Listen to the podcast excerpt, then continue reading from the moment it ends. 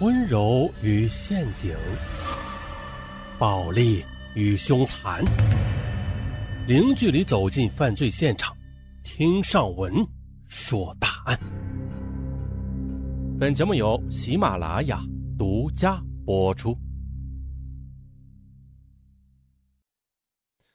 这是一起发生在校园里的性骚扰案，一位美女妻子三年来一直忍受着上司对她的性骚扰，本该进监狱的是她的上司，可是最终迎来牢狱之灾的却是这位被骚扰的美女的丈夫。哎，这到底是怎么回事？我们得从头细说。零六年的五月，杭州的阳光灿烂而温暖，苏小娟陪着丈夫吴浩一同办理好博士后的录用手续。虽然即将在这里上学的是丈夫，但是她也爱上了这座年轻而美丽的城市。看着妻子一脸的兴奋呢、啊，丈夫吴浩俯下身子，心存感谢的说道：“小娟，感谢你一直以来对我的支持。以后我不在身边的时候，你和女儿要学会照顾自己。”在北京一所大学工作的苏小娟，她点了点头。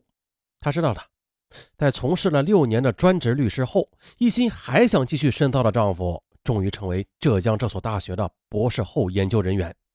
这一切来得太不容易了，作为妻子，她必须的要支持丈夫。可是的，苏小娟回到北京之后，她发现哎呀，一个人与自己的生活紧密的联系了起来。是这样的，她所在的办公室里边是男多女少，而苏小娟的到来还给这个办公室啊带来了亮色和活力。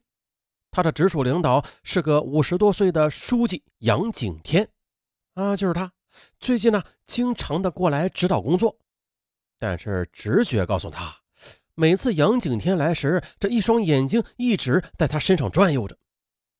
杨景天经常在众人面前夸赞苏小娟能干，谁都能看得出来，杨景天对苏小娟很照顾，非常关心。有一次，他开车顺路送苏小娟回家之后，又买了一大袋的水果送上楼来。杨景天走的时候，苏小娟站在门口跟他道别。就在他错身而过的时候，苏小娟感到他的手碰到了自己的大腿和屁股。苏小娟当时想啊，这应该是我的错觉啊，他可能是不小心碰到的啊。他可是我的上级领导，又是长辈，不可能是故意这么做的。可是又过了一段日子，嗯，苏小娟发现了啊，在得知她丈夫在异地读书之后，杨景天对她那是更加的照顾了，不仅呢让她帮忙做课题，还经常的借故带她出去吃饭。还有啊，有时候她去了苏小娟所在的办公室，只要旁边没有别人，杨景天就会轻轻地走到苏小娟的身后，径直的把手放到她的肩膀上，啊，询问她的工作的进展情况啊，等等。有一次单位里聚餐，杨景天坐在苏小娟的旁边，她的手有意无意间呢，又碰触到了苏小娟的身体。见苏小娟穿的是一套白色的洋装，她又暧昧地说：“你今天怎么穿这套衣服呀？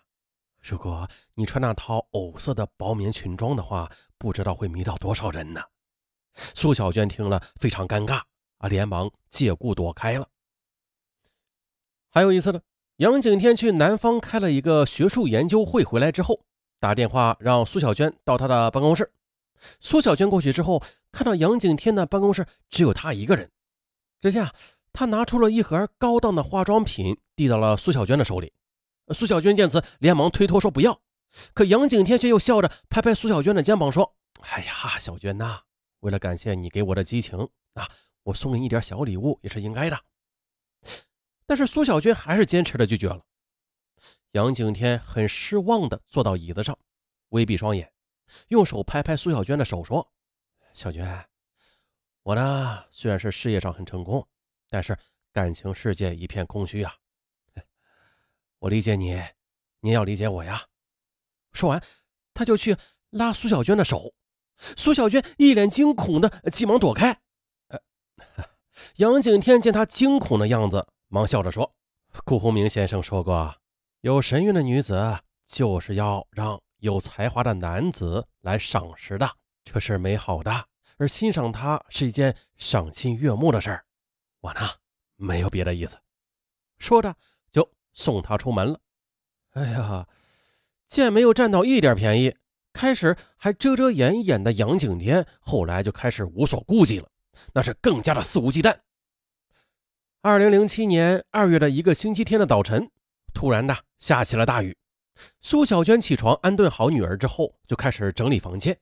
可是啊，她刚刚拖完地呢，就接到杨景天的电话，说啊有工作要谈，让她去她的办公室。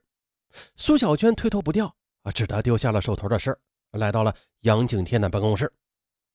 到了中午，杨景天提出要请她吃饭，她也不好意思拒绝，就随她去了附近的一家饭店。可是饭后，杨景天又邀请苏小娟去她的家里坐坐，还没等苏小娟说话呢，他不由分说的拉着苏小娟就走。到了她的家里之后，他这才知道，哎呀，他的妻子和女儿都不在家里。他想转身就走，可是杨景天却再三挽留，和他谈起了工作上的事儿。苏小娟只得在客厅的沙发上坐了下来。可是没曾想啊，两人聊了还没几句呢，杨景天却一把抓住了他的手，诉说着他对他的爱慕之情。而只见他的话题与工作无关了，呃，苏小娟就有些紧张地站了起来。书记啊，我我还有事儿，我先走了。不料的，杨景天却突然地凑到他身边说：“小娟，我跟我老婆已经没有感情了，你你就让我抱抱啊，我就抱抱。”说着呢，就一把抱住了他，口中喃喃地说道：“你知不知道我是多么喜欢你啊？我就抱抱你啊，杨书记，你不要这样，你你放开我。”苏小娟的血直往脑门上涌，她极力地挣脱了杨景天，并且努力地往门口冲。可是杨景天还是从后面抱住了她，同时呢，苏小娟也是奋力地挣扎着。她严肃地说：“杨书记，请你不要这样，我们之间只是工作上的关系。”为了尽快脱身的，苏小娟拿出了手机，说要拨打一一零报警。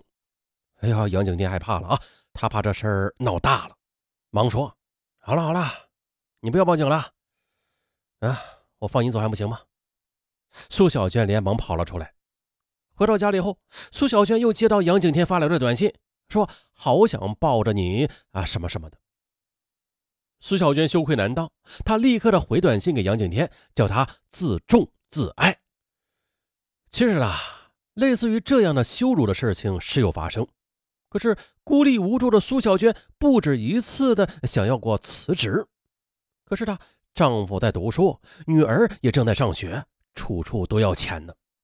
她又犹豫了，考虑到家庭和个人声誉的影响，苏小娟不敢对任何人提及此事，尤其是杨景天是自己的领导，那她更不敢告诉任何人了。由于她的懦弱、委曲求全和逆来顺受，这就导致杨景天对她的骚扰是更加的频繁了。他经常的在深夜里给他打电话，并且在电话里跟他说一些赤裸裸的挑逗的话语。哎呦，听了这些电话，苏小娟的脸呢总是红一阵白一阵啊，红到了脖子根儿。她想啊，这身为领导怎么会对自己说如此赤裸裸的话呀？啊，这也太不要脸了吧！苏小娟她根本就没有心思工作了，她觉得自己必须得想个办法解决此事。于是苏小娟就上网查询了许多防止性骚扰的攻略。哎，她记住了以下几条，比如不要提供单独相处的空间，因为呢，在没有外人的空间里，性骚扰实施者的胆子会变得更大，那就有可能发生一些女人无法控制的伤害。可是呢，更多的攻略都指向了要严肃地警告对方。原因很简单，因为做坏事的人，他的内心肯定是非常害怕的、心虚的。你强他就弱，你弱他就强。很多被骚扰过的人都说过，一定要借助法律，通过法律途径彻底摆脱性骚扰，捍卫自己的人格尊严。啊，这话虽然是这么说吧啊，但是真正的要借助法律的时候，苏小娟还是犹豫了。可是面对杨景天一次又一次的骚扰，哦，苏小娟苦闷不已。这天晚上，她对着电脑与丈夫吴浩在视频聊天，她心里想，要不要把这事儿跟丈夫吴浩说一下啊？呃，也就在这时候，手机的短信铃声突然响了。他打开手机一看，哎呀，竟然又是杨景天发来了一条黄色笑话。这一瞬间呢，苏小娟真想把这件事跟丈夫说一下，可是最终呢，她又忍住了。